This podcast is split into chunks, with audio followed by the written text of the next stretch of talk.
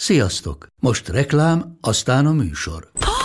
Hú, de szép szőnyeg. Új. Igen, tegnap vettem a Diegóban. Ó, és ez a függöny, de szép. Diego! És hamarosan lesz új laminált padló a hálóban. Rátszakott a bank. Csak regisztráltam Diego digitális klubkártyát vásárlás előtt. Csináljunk neked is egyet? Csak egy perc és kész. Regisztrálj te is áruházainkban, vagy a diego.hu oldalon, és azonnal megkapod digitális klubkártyádat, melyel akár 30% kedvezménnyel vásárolhatsz padlóburkolati és lakástextil termékeket. Diego.hu Már meg is kaptam e-mailben. Ez reklám volt, jó volt. Milyen jó, ha a tavaszt teljes terjedelemben nyithatjuk meg. Március első napján már is jelentkezünk az újabb adással, amelyet természetesen most is az összefoglalóval kezdünk. A bajnokok ligájában lezárultak a nyolcad döntők első felvonásai, mindössze egyetlen egy hazai győzelem született, ezt még az előző héten a Juventus szenvedte el a Porto ellen ezt a vereséget a csoport elsők közül. Ezen a héten nagyon közel került a továbbjutáshoz a Bayern München, illetve a Manchester City, viszont a Real Madrid és a Chelsea előnye mindössze egy gól a visszavágóra. Az Európa Ligában kiesett a Napoli, a Leverkusen, a Leicester és a Salzburg a nagyobb nevek közül, egyértelműen a slágerpárosításnak a nyolcad döntők közül a Manchester United és a Milán összecsapása ígérkezik. Spanyolországban a top 6 csapatból mindenki pályára lépett, illetve pályára lép, mert ma este játszik még a két királyi csapat, a Real Madrid és a Real Sociedad. A Barcelona 3-5-2-ben állt föl a Sevilla ellen, ez volt a meglepetés, és 2-0-ra nyert. Nagyon jól működött Kuman terve Lopetegi csapata ellen. Aztán volt tegnap egy Villarreal Atletico Madrid is, Joao Félix csöndre intett a gólya után, hogy kit, az majd az adásból derül ki, ami biztos, hogy a legendás Aragonest megelőzve Diego Simeone már a legeredményesebb Atlético Madrid edző, ami a győzelmeket illeti. Az élen viszont változás nincsen. Olaszországban a Juventus csak egy döntetlenre volt képes a Verona ellen úgy, hogy a Veronának két kapufája is volt a mérkőzésen. Talán nem túlzás azt mondani, hogy a Hellas állt egy kicsit közelebb a győzelemhez ezen a mérkőzésen. A nagy rangadón a Milán ismét nyerni tudott két vereség után, kettő egyre verte a Rómát úgy, hogy Ibrahimovic a második félidő nagy részében már nem volt a pályán, a győzelmet nélküle harcolta ki a Milán, annak a Rebicsnek a találatával, aki egy nagyon szép akciót követően tudott a hálóba találni. Még egy olasz focival kapcsolatos hír, hogy az utolsó Crotone menesztette vezetőedzőjét, Stroppát, valószínűleg Szerze Kozmi kerülhet pozícióba. Ami a Bundesligát illeti, kiváló formában volt a Frankfurt, amely 11 veretlenül megvívott bajnoki mérkőzés után kapott ki a Werder Bremen csapatától.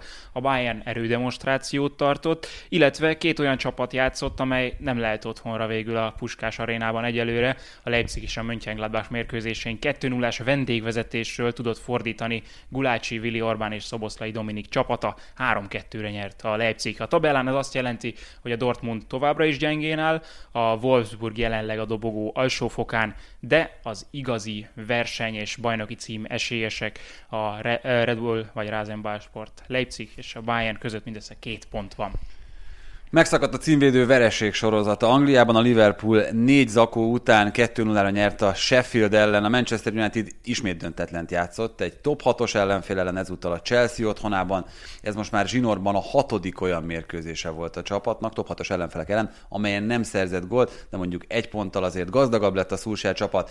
A Leicester elveszítette Harvey barnes aki kiváló formában játszott, 6 hétre dölt ki az Arsenal elleni mérkőzésen a támadók középpályás, úgy, hogy a mérkőzést is elbukta egyébként a Leicester City 3-1-re az Arsenal ellen, és ezzel veszélybe került a top 4-es pozíciója Brenda Rogers csapatának, csak úgy, mint az előző szezonban. Most is a hajrá dönthet arról, hogy csak az Európa Liga lehet majd ennek a szezonnak a végén is, amit elér a Leicester.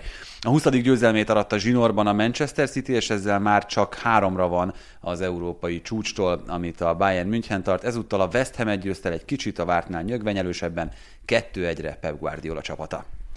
Franciaországban akadnak izgalmak bőven, hiszen a Lille és a Lyon is x a bajnoki címre esélyes csapatok közül. Így az első négy csapat jelenleg négy ponton belül van, a Monaco közülük a negyedik, a harmadik jelenleg a Lyon, második a Paris Saint-Germain és első a Lille, de ez még bőven változhat a szezon hátralévő része során. Most pedig kivételes módon szeretnénk egy számunkra is fontosnak tartott, társadalmilag is lényeges kérdésben a figyelmeteket kérni. Mindjárt hallhatjátok, hogy mi az. Tudta, hogy minden ötödik gyermeket tervező magyar pár meddőségi problémával küzd, és ezért az esetek 50%-ában a férfi a felelős? A családalapítás társadalmunkban egyre későbbre tolódik, és tévedés azt hinni, hogy a nők biológiai órája ketyek csak. A férfi nemzőképességét károsan befolyásolhatják betegségek, a stressz, az élsport vagy a helytelen táplálkozás. A nemzőképesség megőrzése fontos úgy az egyén, mint a közösség szempontjából, ezért érdemes élni az 1998 óta működő Kriointézet spermabankja által felkínált lehetőséggel.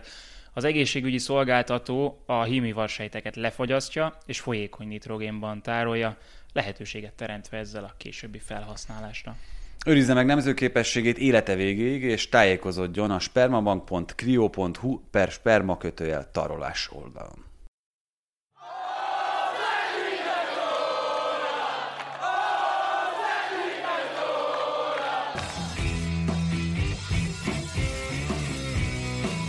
Ez a teljes terjedelem.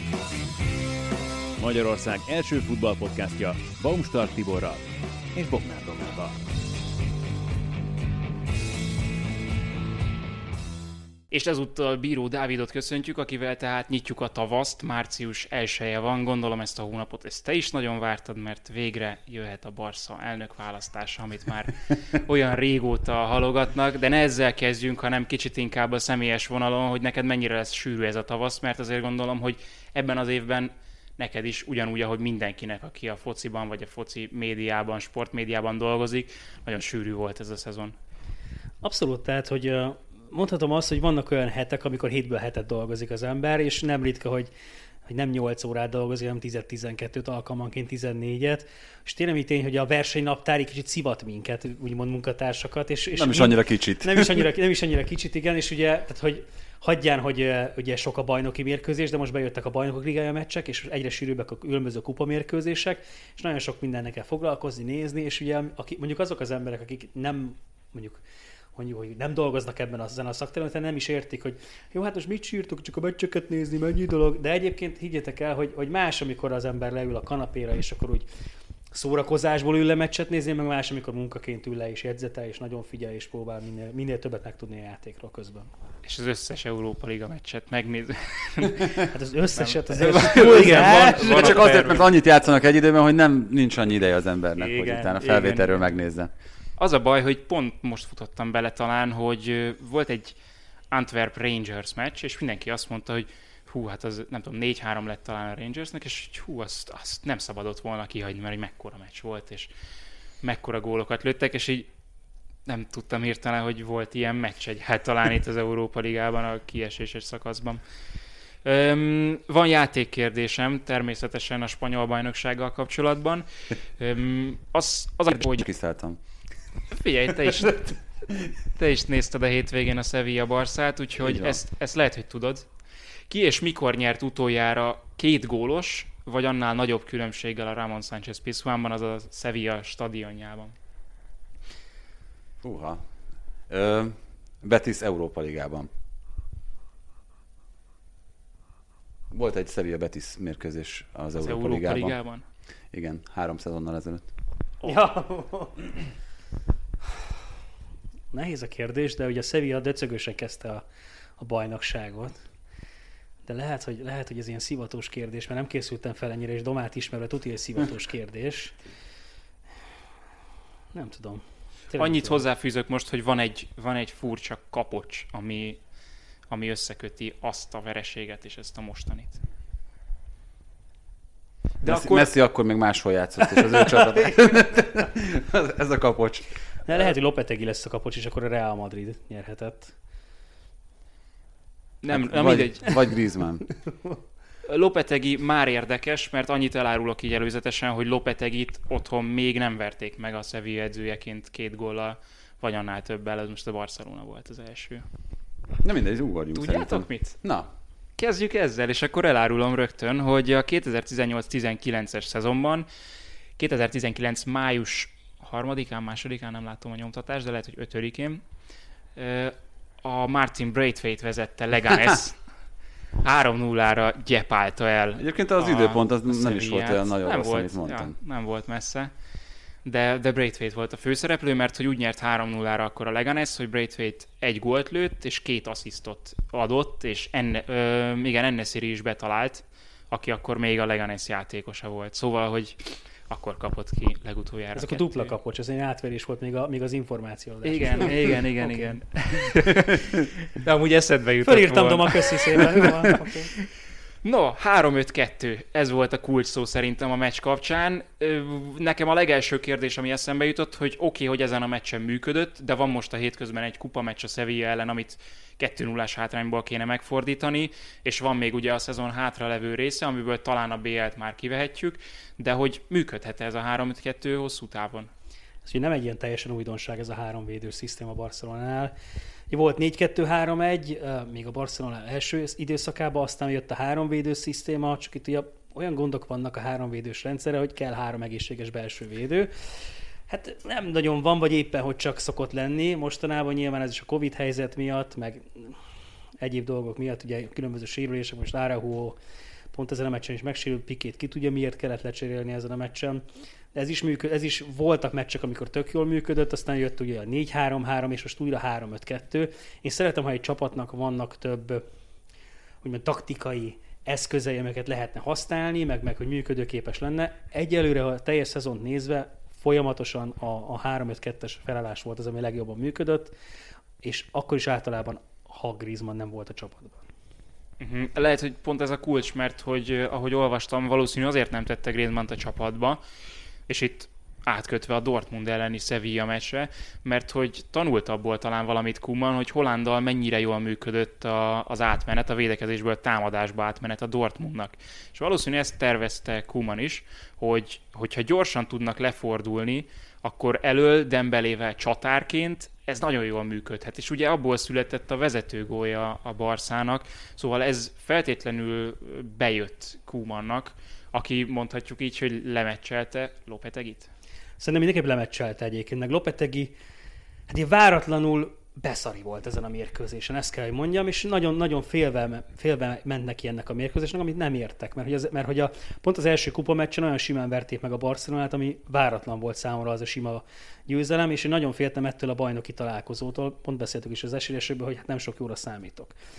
És ennek ellenére tényleg ez nagyon működött, ez a Dembélé féle kiugratások, végig Dembélé volt elől, bal oldalról a félterületből indulva, és nagyon sokszor kapott tök jó labdát, és az igazság, hogy én Dembélét rengetegszer ekésztem az elmúlt években, de ebben a szezonban azért rendbe, rendbe szedte magát egy hozzáállása, a mentalitás is nagyon sokat változott, korábban jelentkezett edzésre, abba hagyta az éjszakai playstation és, és úgy, úgy, úgy végre, végre látszott az, hogy tudja, hogy mikor kell végre passzolni, és tudja, hogy mikor kell végre cselezni, mert ebből általában az szokott lenni, ha amikor passzolni kellett volna cselezett, amikor cselezni kellett volna passzolt, és így mindig, mindig egy ilyen idegen testként mozgott. Ez szerencsére megváltozott erre a szezonra, ettől függetlenül még baromi sok az az összeg, amit kifizettek érte, és kár volt. De ezek szerint csak a pozíciót kell neki megtalálni. Azért, azért is mondtam ezt a 3-2-t, illetve azért kezdtem azzal, hogy fenntartható-e, mert nekem úgy tűnik, hogyha a Barca ellen, amit általában szoktak csinálni a csapatok, beállnak védekezni, akkor hiába a 3-2, amivel ugye a középpálya közepén mondjuk nagy fölein tudsz kiépíteni, az nem biztos, hogy elég lesz. Viszont a másik biztató jel, ami volt, az a letámadás, ami eddig nem működött talán ennyire jól Kuman alatt. Most ezt Kumant kell dicsérni, vagy, vagy megjött a kedvük a játékosoknak, vagy mi? Igazából, amíg Messi a Barcelonában van, addig szerintem nem lesz igazán komoly, folyamatos pressing minden egyes mérkőzésen, mert Messi egyszerűen nem hajlandó pressingelni, a másik az, hogy nem is, nem is képes arra, hogy minden mérkőzésen játszon, és hogy állandó magas pressinget játszon a csapat. És a probléma az, hogy nem csak Messi az ilyen hiszt is alkat egyébként, hanem jó, Griezmann is megteszi a magáét, de egyébként nem, nem, nem működik olyan, olyan túl jól. És mondom, hogy a Griezmann, amikor kikerül a csapatból, akkor, akkor bekerül a helyére egy olyan játékos, aki nem csak lábra szereti kapni a labdát, Dembeli esetében, hanem akit lehet nyugodtan területbe indítani. És ez volt itt a kulcs szó, és azért fontos a transition, ami a Dortmund, Dortmund esetében is működött, hogy volt kit indítani. Ha Griezmann játszott volna Dembeli helyén, nem lett volna kit indítani, mert ő lábra szereti kapni a labdát. És egy, egész egyszerűen ez egy, ez egy lemecselésnek is lehet mondani ezt az egészet, ahogy, ahogy felvezette ezt a, ezt a mérkőzést, de az, hogy most működött ezen a meccsen, meg hogy az Alevest megverjük 5 egyre, meg hogy kisebb csapatokat megverjük, már Barcelona szempontból, az nem jelenti azt, hogy ez a Barcelona működőképes lenne, mert amint szembe jött az első normálisabb csapat mondjuk a bajnokok ligájába, rögtön látszódott, hogy hát azért óriási gondok vannak itt a klub körül. Mm, hát azért ezen a meccsen is, ahogy indult, ugye a 21. percben volt az első lövés egyáltalán mind a két csapattól, szóval a 3-5-2-t azt vehetjük úgy is, hogy a stabilitásra ment gyakorlatilag Kuman, és az bejött, sőt a 3-5-2 az néha 3-6-1 volt, mert Messi, ahogy szeret visszalépkedni, azért őt nem feltétlenül nevezhetjük csatárnak.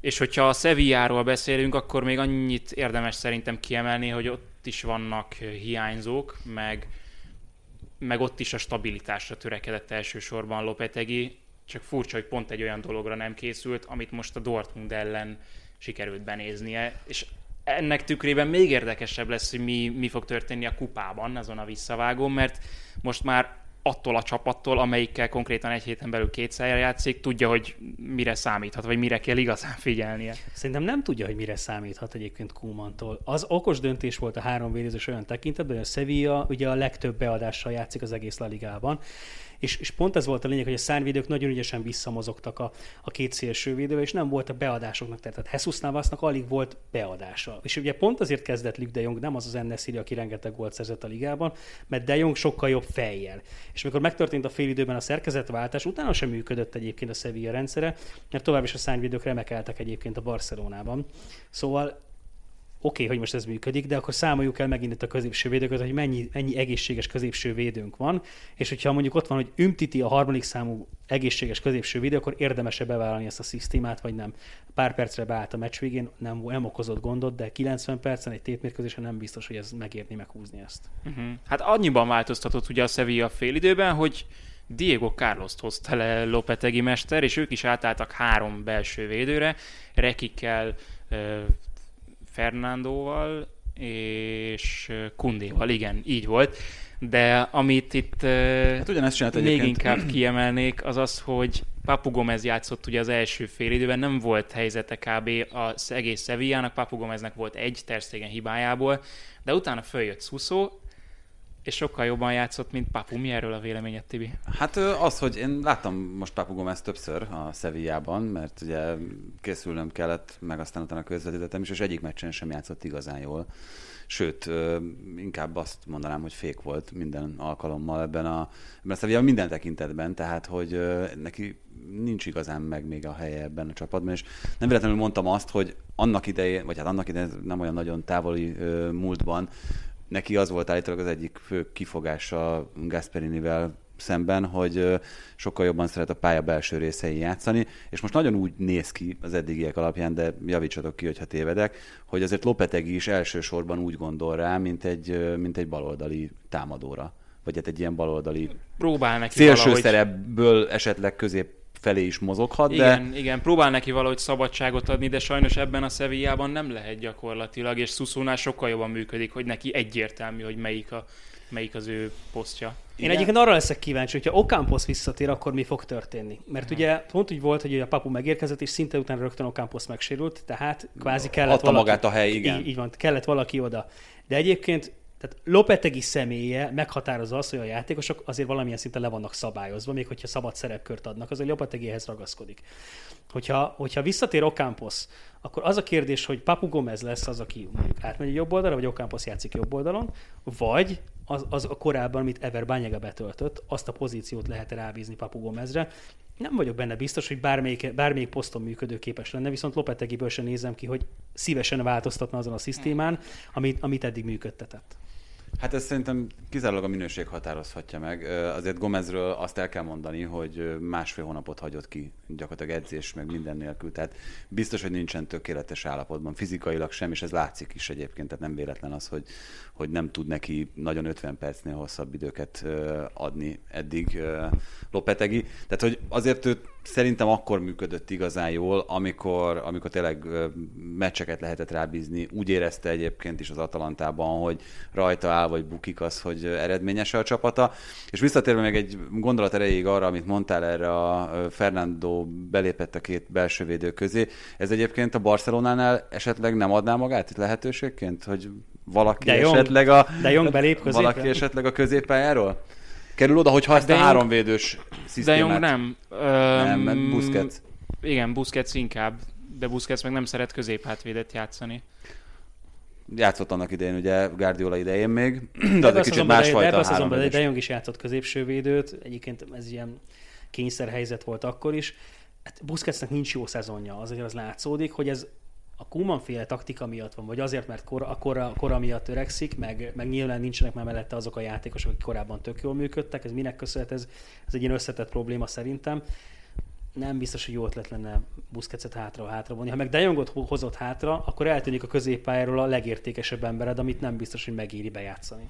Igen, annyira jól működik De Jong szerepköre most a Barszában, hogy az az, az amit, amit nem, tényleg nem érdemes feláldozni. A múltkor volt egy kérdés, vagy kérés inkább, Tibi oldalára érkezett, hogyha jól emlékszem, hogy beszéljünk egy kicsit Monchi Scout rendszeréről, és nagyon megörültem, mert zseniális ez, a, ez az egész téma. Még amikor elkezdődött a karantén 2020-ban, akkor kezdődött egy videósorozat a Sevillának a YouTube oldalán, Monchi Masterclass címmel, ahol 13 részben, 13 perces videókkal elmondta ezt az egészet Monchi a saját szavaival, meg a saját vázában, hogy, hogy ez neki hogyan néz ki. De az a, számomra az a, az a legfurcsább, hogyha ő nagyon durva egyébként 2000 óta, vagy 2000-ben nevezték ki először sportigazgatónak a Sevillához, azóta csak az a kis időszak volt, amit, amit a Rómában töltött, amit nem ott volt, hogy 2000 óta sportigazgató, akkor hogy, hogy lehet, hogy nem tud kilépni az Európa Ligás, az Európa Liga menő szerepéből a Sevilla? Hát ez szerintem azért nyilván a klubnak a financiális lehetőségei a meghatározóak. Na Egyrészt de ez az, hogy jól működik a, a vételeladás. Ez persze, csak hát ö, szerintem ez egy bizonyos szintig tarthat egy, egy klubot, mint ahogy ez látszik más klubok esetében, akik még ennél is jobban adnak el, lásd Benfica vagy Porto például, egy bizonyos szint megugrásához szerintem nem elegendő, hogyha játékos értékesítésből akarod szerezni a, a bevételeidnek a nagy Akkor részét. lesz a Sevilla igazán nagy klub, amikor már nem kell eladnia. Amikor jön egy ajánlat, és azt fogja mondani, hogy, hogy oké, okay, hogy van nekem itt a listámon 13 másik olyan játékos, akit megvehetek, és tudni, hogy fogja, fogja, fogja tudni ezt a szintet hozni. Lehet, hogy még jobb is lesz, de nem akarom eladni, nem akarom meg- megkockáztatni, mert nekem többet ér, hogyha a játékos nálam játszik, nem az ellenfél csapatánál, és nem az ellenfél csapatot erősíti. A kis listámat meg jobb, hogyha nem látja senki más, majd én tudom, hogyha mégis nagyon kellene. Uh-huh. Szóval azt mondjátok, hogy ez kell egy olyan karakteres filozófia, mint Simeone, ahhoz, hogy egyszer legalább be tudjon húzni egy bocsánat, még nagyobb trófeát, mint az Európa Liga. Várj, nézd, ha mondjuk, mondjuk az a Atletico féle, ha az bajnokságot, Atletico féle építkezést nézed, az mire beért, az is egy évtizedes távlat volt. de most már több mint egy évtizede, hogy az Európa Igen, Ligát de, de, de, de, de, hogy, ott, de hogy ott, ott, amikor jöttek az ajánlatok Kokér például, akkor jöhetett bármilyen összeg, Koké maradt az Atletico Madridban. Csak azokat a játékosokat engedték el, és ezek általában csatárok voltak, amikor voltak ott rögtön mögötte a, a következő sztárjátékosok, és ebben nagyon jól csinálta egyébként az Atletico Madrid. Vagy a kapusokat akkor engedték el, amikor ott volt mögöttük az újabb, az újabb kapus tehetség és nem biztos, hogy mindig megéri ezt megkockáztatni, és az Atletico Madrid ezt jól csinálta, és volt egy edzője az Atletikónak, akinek a filozófiára épített. Most visszagondolunk a Sevillának, azért volt jó pár edző az elmúlt húsz évben, nem arról van szó, hogy Simeone felfogása mellé lett beépítve az egész csapat. Hát meg itt azért egy dolgot még nem szabad elfelejteni, hogy ezt elég erősen megtámogatta kínai pénz a háttérben ezt az Atletico projektet, és ez teremtette meg azt a lehetőséget egyébként, mert hogyha olyan helyzetben és olyan állapotban lett volna az Atletico, akkor ha kokért olyan ajánlat érkezik, akkor elengedik. Ez kellett az, hogy azt mondja az akkori, vagy az éppen aktuális tulajdonos, hogy hogy hát figyelj, ajánlhatnak bármennyit, nekünk megvan a pénzünk arra, hogy, hogy ezt, ezt fedezzük, ezt a, akár a fizetését a játékosnak, akár mondjuk itt az itt maradását, és nem kell betömni ezt a, mit tudom én, 80 milliós lyukat, amit egyébként most ugye láthatjuk, hogy a, a Barcelona az például ilyen szempontból sokkal rosszabb helyzetben van. Tehát az valószínűleg a játékosok fizetésére, illetve ö, eladásából szerezhető pénz, az, az egy számottevő tényező. A Sevillánál az volt, és az mindig is, ö, nem tud a Real Madrid szintjén költekezni sem, fizetést kínálni sem a játékosoknak. Az hagyjál, hogy Real Madrid, de a West Ham United szintén. Ja, hát az, angolok, Tehát, az angolokat nem is ide keverve, így van, tehát hogy az, az meg a, a másik. És ott is nyilván ez a potens háttér az, ami, ami, ami borzasztóan uh-huh. megnöveli a klub értékét. Ettől függetlenül szerintem ez egy nagyon-nagyon jó modell, de amit, amit Dávid mond, hogy ha mindig az van, meg mindig az lesz, és jelen állás szerint mindig az van a Sevillánál, hogy valakiből igazán nagyjátékos válik, az most esetleg, mit tudom, én, Kundé esetében ez történik, azt nagyon drágán eladják. Köszönjük szépen, Nem, a, végre. de azt, ne, hát én nem, nem voltam kétségbe eddig sem Kundét, csak ö, azt mondtam, hogy nem a világ legjobb védője. De, de hogyha most őt eladják, akkor valószínűleg nem egy 80 milliós védőt fognak a helyére igazolni, hanem egy 8 milliósat, akit aztán megpróbálnak majd 40-ért eladni két vagy három szezon múlva. Szóval csak pénzügyi korlátai vannak a Sevillának, azt mondjátok. És azért, hogyha Lopetegit nézzük, az nem egy Simeone. Lopetegi szerintem egy jó edző, de nem Simeone kategória. Tehát Simeone a világ top 5 legjobb edzőjében van. Lopetegi nincs ezen a szinten. Én azt gondolom, hogy nyilván ezt is, ezt is nézni kell.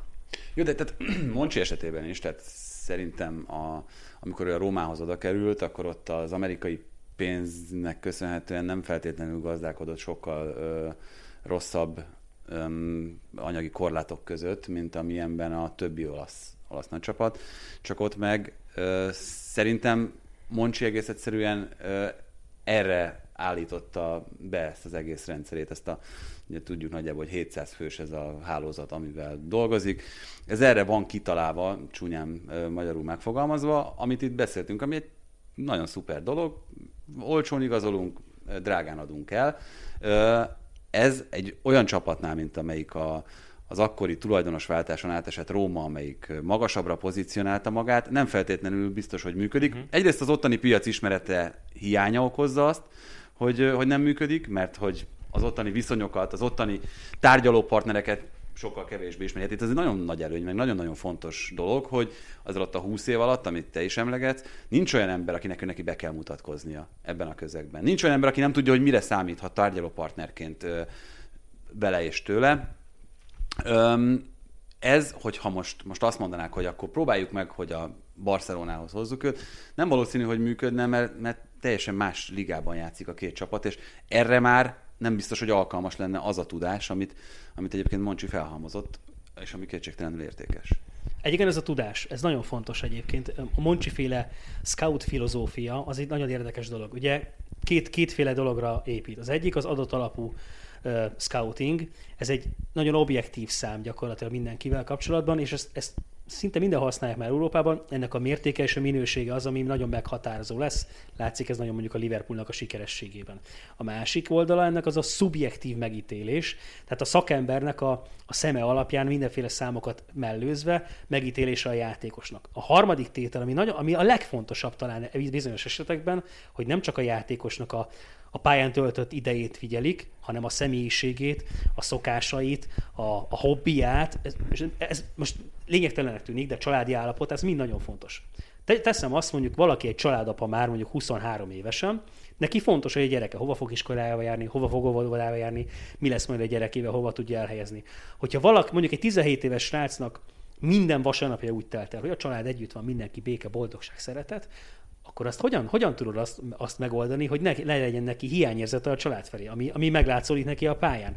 Hogyha valakinek valami olyan hobbija van, ami mondjuk káros szenvedélyé vezethet, szerencsejáték, vagy PlayStation, PlayStation. éjszaka. Na például Demberinek a playstation az borzasztóan meglátszódott azon, hogy a Barcelona mennyire nem tudta hozni, hozni ezeket a dolgokat. És ez nagyon fontos dolog, hogy, hogyha valaki ténylegesen erre odafigyel, vagy valakik odafigyelnek, és nem csak a játékos tehát a játékosból egy olyan profilt ö, helyeznek ki, ami a személyiségéről is szól, hogy az ő személyiségére mennyire passzol a többiek közé. És itt bele lehet menni vallási kérdésekbe is, minden egyébbe, ezek mind nagyon-nagyon fontos kérdések, és hogyha valaki ezt is nézi, nem csak a, nem csak a számokat, nem csak a játék mutat, mutatott képét, hanem ezeket, akkor sokkal biztosabbra tudsz menni, hogyha ha kiesik valamelyik játékosod, valakit elvisznek, akkor rögtön újat tudnál nyúlni, olyan, olyan után tudnál nyúlni, akiben a legkevesebb a rizikó. Hát meg aki karakterben is belepasszol. Egyébként nekem ebből a szempontból az egyik kedvenc sztorim az Mkhitaryané, akiről ugye írták azt, hogy Többek között az is egy nagyon komoly problémát okozott neki, és ez bármilyen furcsa, akkor még egyébként nem volt ennyire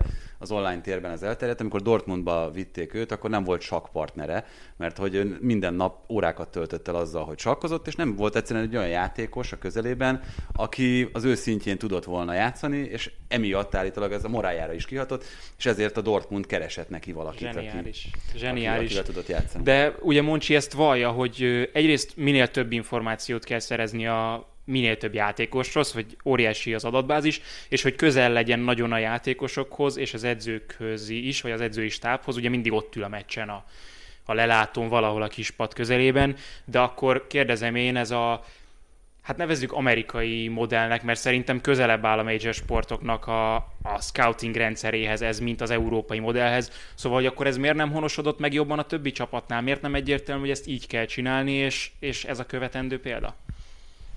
Még viszonylag új egyébként az adat alapú statisztikai elemzés, és tehát ha mo- most a magyarországi kluboknál tudom, hogy ott még most tanulgatják ezt az egész rendszert, de hogy, de hogy ha, ha te megtalálod, tehát az igazság, hogy egy, egy, egy igazán jó elemző, statisztikai elemző, az ma már fontosabb, mint egy scout. Tehát ez fontosabb emberé vált, mint aki, mint aki kimegy megnézni a mérkőzést, mert ő fogja megmenni, hogy ő fogja megmondani, hogy melyik mérkőzést érdemes megnézni. Ez nagyon-nagyon fontos, és, és jelenleg Európában nagyon-nagyon kevés olyan ember van, aki, aki ebben, ezen a szint, eb- ebben a kulcspozícióban a, a legmagasabb szintet képviseli, világszinten. A másik dolog az, hogy a major, sport, major sportokkal ellentétben a futball az egy statisztikai szempontból egy viszonylag új dolog. Tehát ez egy, ez egy az elmúlt évtizedben kezd el kialakulni az, ami mondjuk a baseballban már egy 50 éves történet. Tehát, hogy, tehát, hogy még azért furcsa, meg, meg sajnos az igazság, hogy néhány ilyen vaskalaposnak a fején ezt át kell verni, át kell ütni, hogy ezek a mutatók azért fontosak, mert tényleg fontosak. Tehát, hogy nem azt kell neki magyarázni, hogy a videóelemző azért jó, mert hogy, és akkor lehet mondani, hogy hát régen is izé, meg voltunk videóelemző nélkül, igen, tudjuk, meg régen rosszabb volt a labda, meg a pálya minősége, meg milyen cipőkben játszottak, azt úgy is lehetett játszani, más volt a, ma a futball minősége. Hát igen, nehezebb leírni a focit, mint a baseballt. Ez Hát, De a... Meg ez, amit, amit Dávid mond, szerintem ez abból a szempontból, tehát vagy ott, ott látszik, hogy mennyire lényeges az, hogy vannak a szemed előtt adatok, amiket fel tudsz dolgozni többféleképpen, hogy a West Hamnél mondták ezt például, hogy Szócseknek nagyon jó adatai voltak az előző bajnokok ligája szezonban a Szláviánál. De nem azt nézték, hogy mennyit fut, mert akkor abban pillanatban akkor leigazolhatták volna, mert hogy rajta kívül még volt sok olyan játékos, azt figyelték, hogy mennyire fut okosan. És ez volt itt a, a kulcs szó, és azt, hogy kifut okosan, hát azért elnézést, ez egy kicsit szubjektív, meg a, meg a saját edzőnek az elképzeléseihez passzol, és állítólag ott leültek, megnézték, hogy akkor, akkor ezeket a területeket hogyan mozogja be, és az látszik szerintem Szócseken, hogyha valaki idén már csak akár egy Premier League meccsét látta a Veszemnek, hogy ha valaki okosan fut, ha valaki jól érkezik a kapu elé, és a megfelelő ütemeket érzi, akár amikor neki kell passzolni, akár amikor ő várja a labdát, akkor ez, ez tökéletesen kiviláglik. Csak ez az, amit, amit Dávid mondott az előbb, hogy, hogy szerintem még világszinten is ebben nagyon-nagyon kevesen tudják megmondani kis mintából azt, hogy igen, nekünk rá van szükségünk, mert, mert ő tudja azokat a mintákat, meg azokat a sémákat produkálni, amire nekünk szükségünk van. ezért is nagy a bázisa megint csak Moncsinak. Viszont ő azt mondta, hogy három modell van, szerinte legalábbis három nagy modell a klubokat tekintve. Az egyik az, hogy az elnök irányít, és az elnök mond meg mindent, ez a Real Madrid példája. A másik az, hogy az edző irányít, ilyenből is sokat láthatunk, láthattunk például a, mit tudom én, Ferguson féle United talán ilyen. Wenger féle. A Wagner féle Arsenal, a Benitez féle Liverpool, Atletico. igen. És, és a kevert, amikor az elnök sportigazgató edző háromszögben ö, egyenlőség van nagyjából, és így működnek a dolgok. Nem beszéltünk még, nagyjából fél óra telt el arról a breakingről, hogy mi történt a Barszánál, ahol elvileg megvolt az elnök sportigazgató edző háromszög, de a gyakorlatban itt az elnök úr komolyan öm, irányítani és befolyásolni akart mindent. Az elnök úrnak be kell csempészni egy telefont most már, ha irányítani akar. Így. Tortába belesütni, vagy valamilyen. Szóval gyorsan a tényekről, Kinek nem tudom, honnan valaki vannak ilyen tapasztalataid. Hát, amikor, amikor én juttattam be, nem mondom meg, hogy melyik, melyik testüregemen keresztül. Na jó, maradjunk a száraz tényeknél. Sok könyvet olvasok. Aha. Öm, ma reggel jött a hír, hogy kutakodtak először a Barca székházában a katalán hatóságok, és aztán a saját házánál egyrészt ö, őrizetbe vették Bartomeu ex-elnök urat, illetve Graut, aki az el, alelnök, elnök Alelnök, helyettes, alelnök, elnök volt. helyettes, alelnök, igen, igen. És még néhány fontos pozícióban levő embert. Az első hírek alapján a Barca Gate miatt, ami ugye az volt a, a történet maga, hogy a közösség médiában álprofilokkal próbálták gyengíteni Messi Piqué pozícióját és erősíteni Bartomeut. Megfizetett újságírókkal, a, igen, negatív posztokat, cikkeket írni a játékosokról. És akkor itt hogy mi volt egy, a... egy ilyen lejárató kampánya. Lejárató kampány, és hogy mi volt ebben ugye a törvénybe ütköző, a csúszó pénzek, kenőpénzek és, és egyéb ö, botrányok.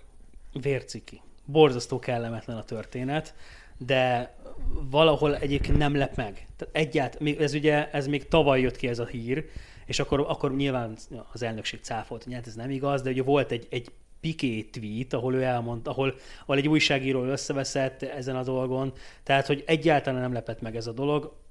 Vérciki egészen egyszerűen a, a Barcelona brandet olyan mértékben károsítja, amit nagyon-nagyon hosszú idő lesz így kiheverni, mert hiába Bartomeu viszi magával mondjuk a, sítre ezeket a történeteket, ettől függetlenül még a Barcelona címere ott fog maradni, a történetek mellett is rettentő kellemetlen az egész. Ez ráig a Barcelonára egyébként, de az a furcsa ebben az egészben szerintem, hogy azért na, elég sokat látunk ilyet a világban, mármint hogy ezt a fajta lejárató kampányt, ezt egészen magas szinteken alkalmazzák, egészen ö, magas hatalmak, elég, hogyha csak most az amerikai nagypolitikára gondolunk. Ö, és az az érdekes, hogy emlékeztek ti olyanra, teljesen mindegy, hogy sportban vagy, vagy, vagy nem sportközegben, ahol bárki ilyen szinten lebukott volna? Mert ez, ez, ez szerintem egy ilyen elképesztően nagy pofára esés, hogy ez valahogy kiszivárog. Mert én arra nem, tehát gyanúsítgatások, rágalmak ezzel kapcsolatban mindig felmerültek. Felmerülhettek bárton... most, most csak a negatív kampányra gondolsz egyébként? Vagy, vagy, bármilyen, Ah, akár vagy bármi. bármi nagyon kellemetlen ügyre? Hát Hát én a- emlékszem a- egy Platini ügyre, ami... Igen, világos, de, de, a- de, de, de ez, én most konkrétan ezzel, erre a Hát- troll, troll ügyre gondolok, hogy ilyen, ilyen derültek, mindenkit gyanúsítgatnak ilyennel, de nem emlékszem arra, hogy ez, ez napvilágra került volna, hogy ez valóban megtörtént, fizettek érte, és egy, egy, egy teljes gépezet így működött. És ez meglepő, hogy egyébként a Barcelonánál, amelyik egyébként ugyanúgy tekinthető, mint egy, mint egy akár politikai nagyhatalom, egy, rend, egy intézmény, egy rendkívül körülbástyázott intézményként beszélhetünk róla, ott ez kiderült. Tök jó egyébként, hozzáteszem, tök jó, hogy kiderült, mert, mert egyrészt precedenst is teremtett, hogy, hogy egy ilyen ügyet napvilágra mertek hozni. Másrészt, tehát, hogyha valaki ilyen disznóságot csinál, az azért tudódjon már ki, de számomra még mindig furcsa, hogy ez... Ilyen konkrétan ilyen esetre nem emlékszem, de gyakorlatilag ugye az kimondva kimondatlanul azért elég sok országban, városban így van, hogy az adott sajtó az valakit támogat. Valószínű, hogy mivel itt éles volt az ellentét, ezért tudódott ki. Most nem tudom, ez mennyire érthető, de hogyha... Értem, ne- tehát a Bartomeu ellen kimondott a- fordult már a, a helyi sajtó is. Az helyi, egyébként lojális igen, sajtó igen, is. Igen, igen, igen. Mondjuk, hogyha Madridban a Barcelonáról rosszat írnak, akkor ott a háttérben lehet, hogy madridi ö, trollok vagy kamu profilok könnyebben tudnak mondjuk a Barca ö, Twitter oldalán vagy oldalainak környékén így trollkodni. Az, hogy házon belül történt ez meg, ez, ezért, volt, ezért volt így kínos. Egyébként a social media viszonylag, tehát viszonylag új. Most nekünk ez teljesen természetes dolog, de ha, ha visszagondolunk, ez egy nagyjából egy tíz éve van benne az emberek életében. Tehát lehet, lehet, hogy ezért nem derült még ki sok ilyen, és lehet, hogy ezek folyamatosan máshol is. Legyenek. Nem kívánom, nem kívánom. Én, én kívánom, hogy kiderüljenek. Ja, hogy kiderüljön, az rendben, csak hogy ne legyenek ilyen Ja, hát, történetek. a- Az a másik dolog, igen. Az mondjuk egy elég komoly utópia, Kezdés, hogy ilyenek ne legyenek, de egyébként igen, tehát hogy én sem kívánom, hogy ilyenek legyenek, de hogy ha vannak ilyenek, akkor azok derüljenek ki. Valamelyik adásban itt nem is olyan régen mondtad, hogy az internek gyakorlatilag jót tett, hogy milyen mélyre került a, nem tudom, 2010-es 10-12 körüli sikerkorszak után, és hogy abból egy teljes ö, újjáépülés lehetett a Barcelonánál. Te látod, hogy túl vagyunk-e már a mélyponton, vagy szeretnél-e még mélyebb pontot gyakorlatilag, hogy teljes megújulás lehessen? Még akár Nem, nem, is eshetnénk a bajnokságban. Nem, nem a kiesésre A gondolok. fejlődés érdekében. Nem a kiesésre gondolok, szeg- arra gondolok, bét megjárni. Mennyire király lenne már. Hát nem, hát végre nyernék meccseket is. Ez teljesen jó. De arra gondolok, hogy például a legutóbbi hét idegenbeli La Liga meccset megnyerte a Barcelona, ott van a, ott van a Real Madrid meg az Atlético Madrid mellett, és nem, szóval lehetne nagyobb a gond, én úgy érzem.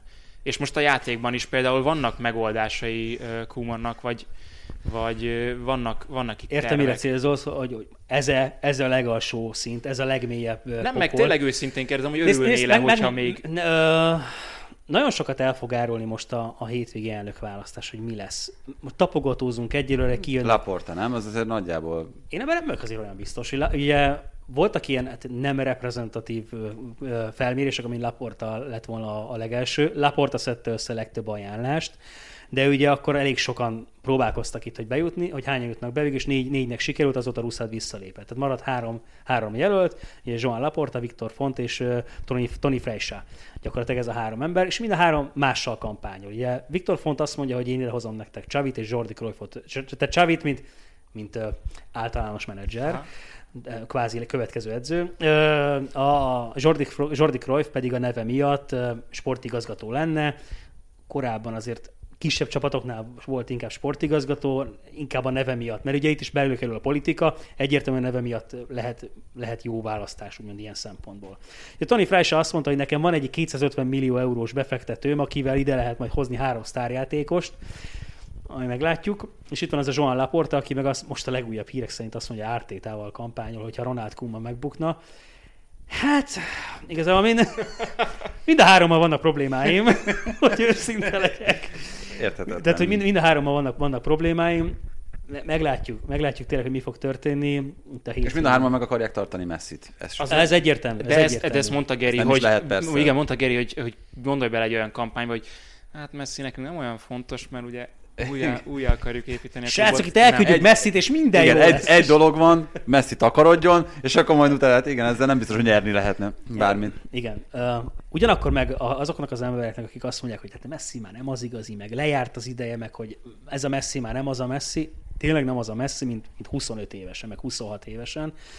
De ha belegondolunk abba, hogy most van 19 gól, 4 gól passza Messinek ebben a bajnokságban, és ezt úgy mondom, hogy 16,2-es XG-re rúgott, 19 gólt, és 7-es X számutatóval rendelkezik, tehát ő kiosztott 7 gólpaszt, csak a többieknek ne- be, be kellett volna rúgni. Mondom a többiek hogyan állnak. Griezmann 9,2-es XG mutatóra rúgott eddig 6 gólt. 9,2-esre, és úgy, úgy van neki 6 gólpassz, hogy 4,4-es x van, tehát a többit valószínűleg Messinek osztotta ki, aki be is utosta a helyzeteket. Ugye itt van az a Martin Braithwaite, aki 4,8-as XG-re már kettő gólnál tart, fantasztikus. Dembeli 3,2-es XG-re rugott három gólt, és akkor most kell elmondanom, hogy az az Ansu Fati a, a harmadik helyezett a góllövő listán a házon belül, akinek van néhány mérkőzése, és összesen 431 játékperce, aki 1,8-as XG-re 4 gólt rugott. Tehát hogy, lehet mondogatni, hogy ez a Messi, hát ez már nem az. Oké, és a többiek? Hát igen, meg ez, a, amit itt uh, Hát Messi még, mert magyarul arra akarok kiukadni, Messi még jobb lenne, ha lennének mellette társak, akiket, ki, akiket akik kiszolgál, be is a helyzeteket. Igen, tehát amit itt Szabó Tomi szerkesztő kollégánk is kiemelt, hogy a, ezen a Sevilla meccsen 45 passzából 41 volt pontos az ellenfél tér felén Messinek, hát azért ez a, ez a kikérem magamnak kategória megint csak. De, de, de ugyanakkor meg tény, amit hogy kell, kell változtatni itt a kereten, de hogy, de hogy én látom a lehetőséget. Tehát, hogy ha mondjuk belegondolunk, szerintem Ansu Fati jobb, mint Dembélé, el lehetne adni Dembélé, de azt is megértem, hogy megtartják. Araujo gyakorlatilag jobb, mint bármelyik belső védő egyébként, tehát akár Langley, akár Umtiti mehetne. Oscar Mingézet most hozták fel ebben a szezonban, és jobb, sokkal jobb teljesítmény, mint Umtiti, és szerintem, mint Leglé is, de az kérdéses. Pedri gyakorlatilag sokkal jobb, mint a a klub történetekre legdrágább igazolása Coutinho személye, akinek, és akkor itt még beszélhetünk arról, hogy ezek mennyire piacképes játékosok, meg hogy a fizetésük mennyi pénzt viszel. Bennük érdemes gondolkodni, nem messzi eladásában, hanem őket lecserélni, és a Lamáziában azért bőven vannak olyan játékosok, akiket így, így elő lehet, elő lehet rántani. Ilás Mariba például most, most mutatkozik be, és egyébként tök jól játszott eddig, amikor, amikor lehetőséget kapott. Szóval van bőven tartalék, egész egyszerűen egy olyan projektet kell egyértelműen a szurkolók elé tenni, amikor azt mondjuk, hogy oké, okay, most a következő egy, kettő, esetleg három szezonban nem mi leszünk a BL győztesek, de megpróbáljuk a lehető legjobbat, és most arra építünk, hogy stabilizáljuk a klubnak az anyagi helyzetét. Ehhez ti is kelletek, vegyetek merchandising cuccokat, és a többi, és a többi, és akkor itt valad merünk messzi, és eladni azokat a játékosokat, akiket, akiket lehet. És akkor még a Puzsi Pjanic különbséget még nem is mondtam. Tehát, hogy, na mindegy. Szóval van, van, van, itt, van itt Ugye egy klubnak mindig a, mindig a játékosai a legnagyobb értékei. Őket lehet pénzé tenni, sok játékost el kell adni, és a hely, helyükre ezeket a saját nevelési játékosokat beépíteni, és utána hosszabb távon gondolkodni azon, hogy itt lehet bajnokok ligája, vagy akármi más. Hát könnyen hangzik, de megemészteni nem lenne könnyű. Én az egyébként biztos a szerintem nyílt és, őszinte, nyílt és őszinte kommunikációval a szurkolók ezt elfogadják. Tehát még a Barcelonánál is elfogadják, és, és beismerik, hogy igen, pandémia van, nagyon nagy probléma van, mindenki tudja, hogy Bartomeu van, volt, és, és, hogy, és hogy kell idő, mire rend, rendeződik a helyzet. Ha ez tényleg nyílt és őszinte kommunikációval van, van lefektetve, akkor nincsenek írás elvárások, hogy hát miért nem mi nyertük már, mi, mi van már? Tehát, hogy egész egyszerűen erről van szó. Meglátjuk, lehet, hogy mire Bartomeu kikerül a börtönből, a Barcelona ismét a világ legjobb csapata lesz. Volt egy Villarreal Atlético Madrid is, szerintem itt induljunk a hétközi meccsből, ami nekem elég nagy sőt szerintem mindenkinek, aki a spanyol focit szereti, elég nagy csalódás volt. Az Atlético Madrid nem akart játszani a, a Chelsea ellen, és végül meg is kapta azt a gólt. Ugye korábban már csomószor működött ez Diego Simeonénak, hogy az ilyen meccseket 0-0-val, 1-0-val lehozta, és aztán az, a visszavágót egy picit más felfogásban kezdte, most viszont ez, ez nagyon nem jött össze, és talán szokatlan hiba, vagy, vagy szerencse volt az a, az a zsirugól, ami a Chelsea meccsen esett. Azért vagyok szomorú egyébként, bocs, ne haragudj. Na, Azért, azért, azért vagyok szomorú az esettel kapcsolatban, mert voltam múlt héten egy másik podcastban, elmondtam, ez az Atletico nyugi, ez már nem az az Atletico ilyen angol focis közegben, és ha higgyétek el, ez már támad az Atletico, és akkor leültem, megláttam a kezdőt, már kicsit furcsálottam, hogy ajjaj, és akkor az el, el, első 15 perc után rájöttem, hogy ah, basszus. Ez, Köszi, Ez az az köszi. Simeone, köszi szépen, tényleg. Ez, ez pontosan Köszi. az. Ö, valahol egyébként azért, azért értettem a, ezt, a, ezt a hozzáállást, mert uh, nyilván, hogyha valaki megnézte a Chelsea-nek az előző mérkőzéseit, akkor, uh, akkor volt olyan, ami, ami riadalmat kelthetett az emberben. hat védős felállásnyi riadalmat? Hát nyilván nem, nem akkorát, de azt a riadalmat az mindenképpen kelthette, hogy ezeket a széleket nagyon le kell zárni, mert hogy ö, onnan, onnan borzasztó veszélyes lehet a Chelsea. Igen, fur, furcsa az, hogy, hogy ehhez nyúlt, vagy ehhez az eszközhöz nyúlt Simeone. És kérdésedre válasz, hogy Zsirunak az a gólja, hát az, az nyilván egy, egy fantasztikus helyzetfelismerés, és egy elképesztően jó reakció volt, mert ezt nagyon-nagyon kevesen tudták volna így ellenféltől kapva ilyen mozdulattal, ilyen kivitelezéssel megoldani. Ez, a, ez egyébként, tehát most amellett volt, ugye sokan kiemelték, nem volt kaput eltaláló lövés az Atleticonak, volt két nagy helyzete. Azért ettől függetlenül. Igen, ezzel akarta megnyerni, vagy ezzel a taktikával akarta Így van. lehozni Ö, ezt a meccset, és, Simeone, nem és, megnyerni. és, nem, és nem, tehát valljuk meg, hogy azért nem állt, tehát az a, az a meccsterv, amit kidolgozott erre, erre a Chelsea mérkőzésre Simeone, az nem állt távol a megvalósítástól. Uh-huh. A, úgy, ahogy, ahogy ő szerette Igen, volna. igen, igen. Ö, nyilván ő is, mint ahogy most mindenki kénytelen ebben, ebben a szezonban így gondolkozni, ő is sorozatban, meg, meg, meg folyamatokban kell, hogy gondolkozzon. Nézd, megmondom őszintén, hogy, hogy nekem, az, nekem, nekem is fáj kimondani ezt, amiről, amiről akarok beszélni. Sajnos a, a La Ligának a tempója az borzasztóan le van maradva a többi európai top bajnokságtól. És ez nagyon fájdalmas kimondani, főleg a védekezésből a támadásba való átlépés, meg a visszarendeződés közötti különbség.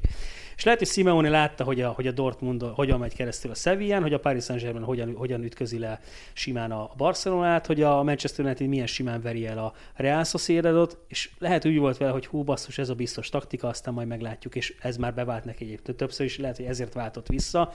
De tény, ami tény, hogy szerintem itt a La Liga csapatok, így a, ezekben a fordulókban, tehát hogy a- az Európa Ligában még volt, aki túlélte, de hogy utána úgy hullik ki mindenki, meg a bajnokok ligába is úgy fognak kihullani ezek a spanyol csapatok, mint a húzat. Mondd ki, beáraszták magukat. Azért itt vannak hiányzók is az Atlético Madrid. Persze a szárnyvédők azért nagyon hiányoztak, is és lehet, hogy van. Carrasco, és a másik oldalon uh, Trippier, Hát akkor más... hát Engem még mindig aki, nagyon a, aki a pótolhatat. Hát nem csodálom egyébként, mert az azért szerintem kiderült itt az elmúlt hetekben, hogy bármilyen furcsa, azért ő a, ő a legnehezebben pótolható most ebben a csapatban. Hát nagyon úgy tűnik, és a hétvégén a Villarreal ellen sem volt meggyőző az Atlético Madrid, de egy picit más meccstervel azért, azért az, az látszott, hogy itt Simeone akarata érvényesül, és az történik, amit ő szeretne. Hiába volt jó sok helyzete a, a Villarrealnak is.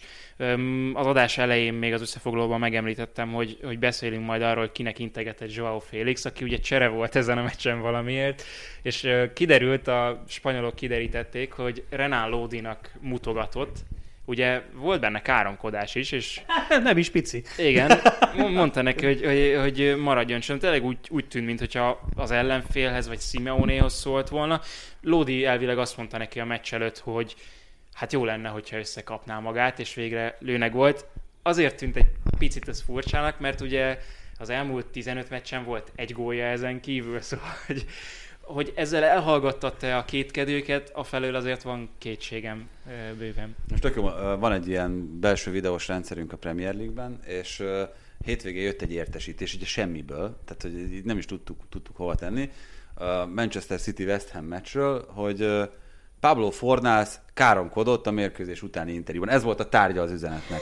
Tudod, mint amikor, a, amikor a, az óvodában árulkodik a Pistike, hogy mit, Teri néni a Józsika csúnyát mondott. És akkor eh, írtam is Bántébi szerkesztő kollégának, hogy na figyelj, ezt biztos betesszük akkor a, a mai Made in Englandbe. Úgy levették, mint a shit. Tehát nem, meg se lehetett nézni az interjút, árulkodtak, és utána eltüntették a nyomokat mindenhol. Tehát, hogy még megnéztem a közösségi oldalakon is, hogy valahol ott van-e, meg hogy mit mondott. Mm-hmm.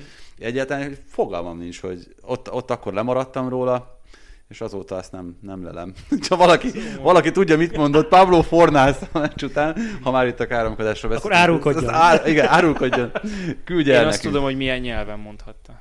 Ő Jól beszél egyébként, vagy hát nem jó, de elég, elég érthetően beszél Igen? angolul. Aha. Cancelo nem vállalta a, Ja, hát igen. De a egyébként az... meccsembereként a Gladbach meccs után elképesztő volt élőben ez a Manchester City. A West Ham ellen azért nem volt ilyen egyértelmű ez a, a meccs, de a Gladbach ellen tényleg a, a dominanciájukat ö, hirdették és, és kimutatták. Érdekes, talán most, most először ebben a 20-as sorozatban nem volt annyira meggyőző a City valóban, itt a West Ham ellen, ami a West Ham erénye is, tehát hogy a Hát West Ham... azért volt ott egy FA kupa meccs is, hogyha jól emlékszem. Mármint melyikre gondolsz? Ja, A- kis csapat ellen, amikor fordította? Igen. Jó, mindegy, bocs, nem Hát akartam ott, ott, is azért, ott is azért viszonylag szerintem sima lett a vége, bár ö, ott ugye csak az eredmény alakulását láttam, azt ott magát a, Mhm. a, a mérkőzést, azt nem. Itt a West Ham azért bizonyította, hogy nem véletlenül állott a negyedik helyen, nagyon jól összerakott, nagyon jó kis csapat, és a végén ugye megvolt az egyenlítési lehetősége is, Mhm. éppen Szócsek maradt le egy pár centivel egy keresztbelőtt labdáról. Um, viszont ez egy tök érdekes dolog, tudom, hogy azért mind a ketten szeretitek a statisztikákat, és gondoltam, hogy ezt bedobom, hogy ugye másodszor került uh, ellentmondásba az Optával a Manchester City ezen a héten, mert ők az ő számításaik szerint uh, Guardiola már a 200. győzelmét az előző mérkőzésen elérte, az Opta szerint csak most, és nem, nem értettem, hogy ez, ez miből adódik, és kiderült, és a másik, hogy ugye volt már egy 20-as gy- ö, győzelmi sorozata a Citynek korábban, de úgy, hogy ott azt hiszem a 12. vagy a 13. meccs, az a Wolverhampton elleni FA kupa meccs volt, amit 11-esekkel nyertek meg. Azt az Opta döntetlennek számolta, a City pedig saját győzelmének. Mind a kettő valahol persze magyarázható, csak szerintetek hova tartozik egy 11-esekkel megnyert meccs? Döntetlen vagy a Győzelem. Nem ez. győzelem. győzelem? Hát, rendes, ja, itt az a kérdés, hogy- hogy a rendes játékidő, hosszabbítás, illetve a 11-esek azok, azok hova sorolandók. Ha így a klasszikus értelemben nézzük, akkor a 90 perc utáni eredmény, vagy a legfeljebb a hosszabbítás utáni eredmény. a- Ezért kell mindig, tehát ezért van az, hogy a számok azok önmagukban tök jók, meg tök sokat mondanak, de kell egy ember, aki értelmezi a számokat. Tehát, hogy, hogy hiába vannak, hiába vannak az Opta, a Wisecout, vagy az Instat, ez nagyon jól működnek minden, de hogyha te nem, emberként nem tudod rendesen értelmezni, akkor hiába vannak ott a tök jó számok. Szerintem erről szól az Jó, egész. de egyébként tehát azért, hogy ezt, ezt nagyjából kontextusba helyezzük, ezt a 20 győzelmet, elkezdtünk utána nézni, hogy ez, ez mit is jelent. Hát félelmetes, a Velszi New Saintsnek van egy 27 meccses győzelmi sorozata tétmeccseken, és az az abszolút európai csúcs, tehát hogy az a, annál följebb nincs, és az a New Saints. FIFA-ban van a Weekend League-ben egy 14 éves rác, aki Nem, hát az európai élvonalbeli... 570. Ez az európai élvonalbeli bajnokságokat illeti, és ami a top 5 bajnokságban csúcs, az a Bayern Münchennek a 23 győzelme egymás után, ettől három győzelemre van a City. Azért ez, és ez, ez amióta létezik futball, első osztályú futball, azóta ez örök rekord, úgyhogy ezt És milyen meccsei jönnek a aként. Citynek? Hát jön a Manchesteri derby, többek között a Wolverhampton ellen játszik most ö, hétköznap, vagy ö, hétközben, és utána jön a, a United elleni derby. Papírforma szerint azért nem lehetetlen, hogy megnyeri azt is. Egy 0-0 az, az most jelen állás szerint valószínűbb, mint, mint minden United rangadón. Ö, de, de hát ez így is szerintem, szerintem olyan tett, amit, amit azért nagyon- nagyon-nagyon ritkán lát az ember.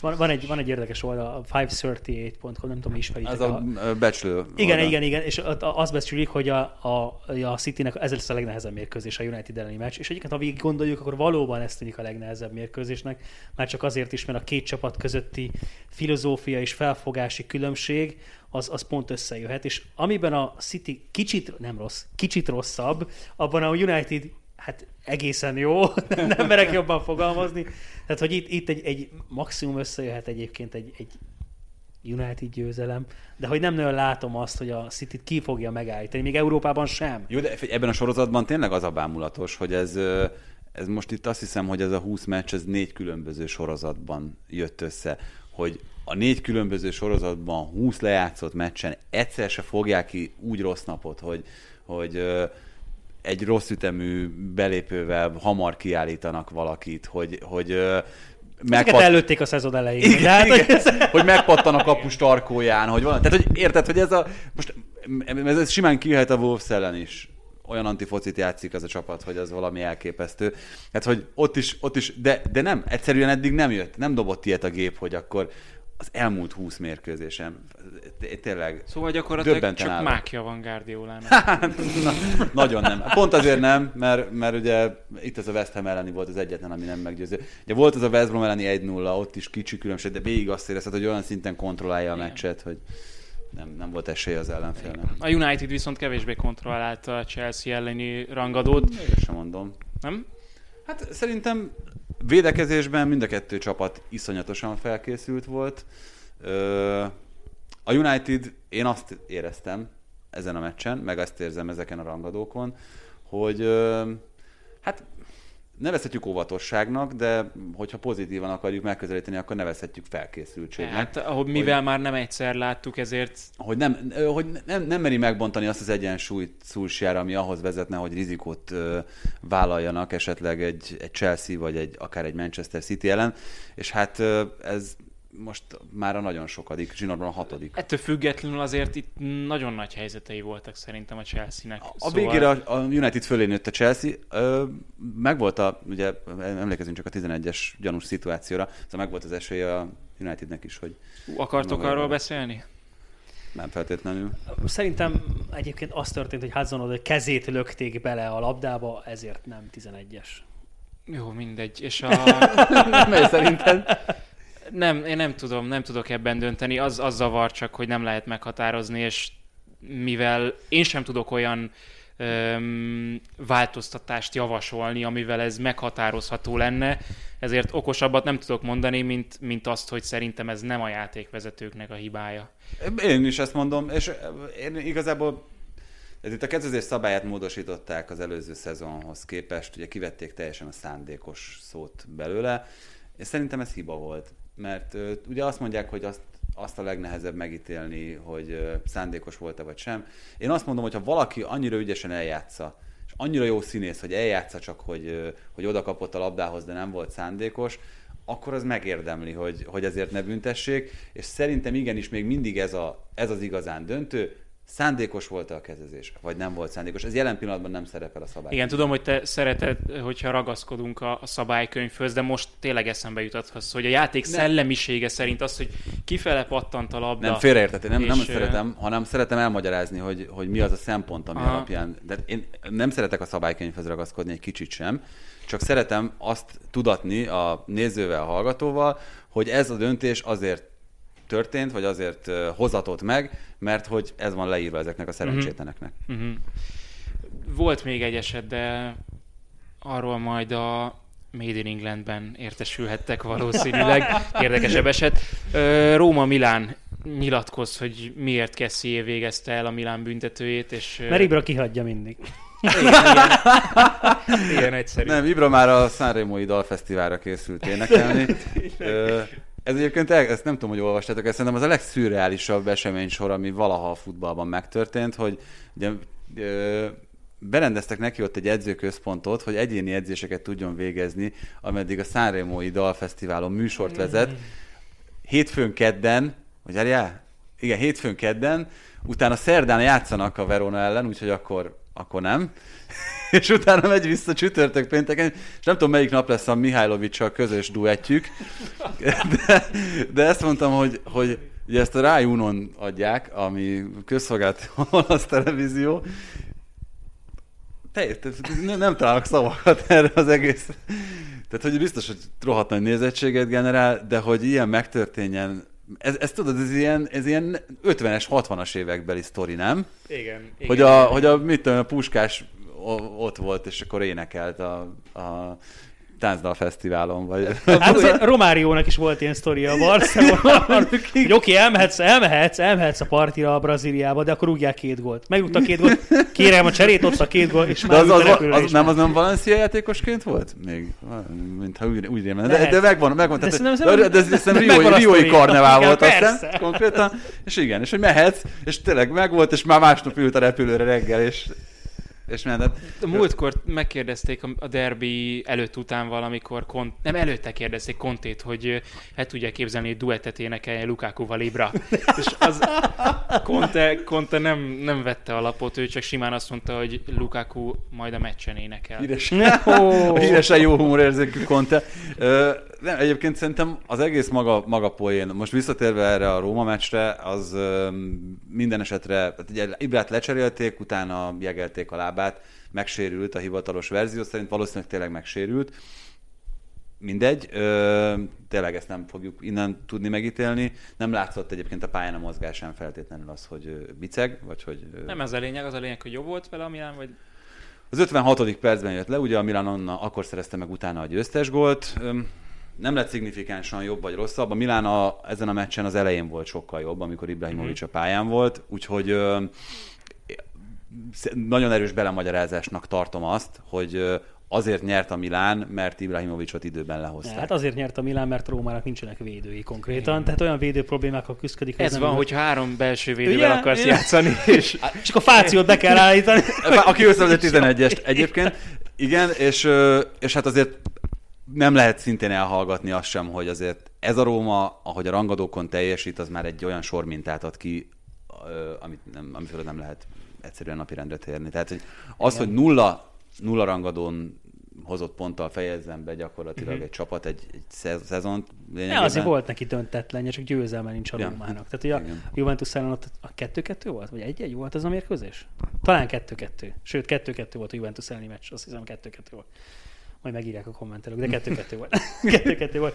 Figyelj, mikor lecserélték egyébként Ibrahimovicot azon a meccsen, én megmondom őszintén, egy kicsit úgy éreztem, hogy na, akkor itt ez akkor döntetlen marad ez a mérkőzés, és nekem az volt a furcsa, hogy, hogy utána ment a csapatnak, szerintem oké, nem lett szignifikánsan jobb, mint, jobb, mint a Róma, de azért Rebic gólya azért az nagyon na, az, azért az nagyon, jó, is szép volt, Igen. de Rebic gólya nagyon, nagyon ott volt. Én azt nem tudom, hogy ezt a mutogatást, ezt miért csinálta Rebic? Ki, kinek mutogatott? Hogy, hogy, A masszörök, a masszörök maradjanak csöndben most a tök üres, a tök üres stadionban, hogy gól! Tehát, És nem érted. Valószínűleg ez egy rossz beidegződés. Igen.